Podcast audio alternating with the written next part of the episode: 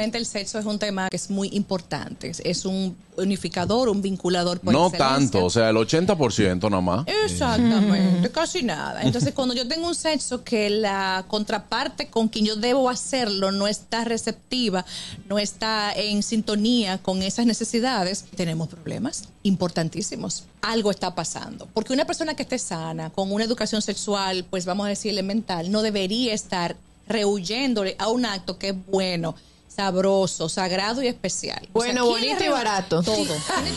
No, barato no es, ¿no? Mucha gente por no conocer a profundidad lo que es el sexo y la variedad de posibilidades que tiene y también no conocerse a sí mismas o a sí mismos. ¿Y esto pasa más en hombres o en mujeres? No, ¿Qué más tú en crees? mujeres, definitivamente. En mujeres. El hombre, yo soy fan del hombre sexual, el hombre que busca su sexo y que dice, vamos arriba. Yo le digo a muchas mujeres que se quejan en la consulta, es que ese hombre es una bestia, es que ese hombre no va a piensa en eso. No te está usando, está buscando el cuerpo en el que tiene derecho a buscar ese placer.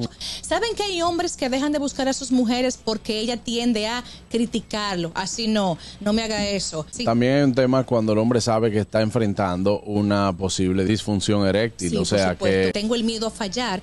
Y si se me cae, y si no respondo, y si eyaculo rápido, eso también hace que, que muchos hombres eviten el contacto. El gusto, el gusto de las 12.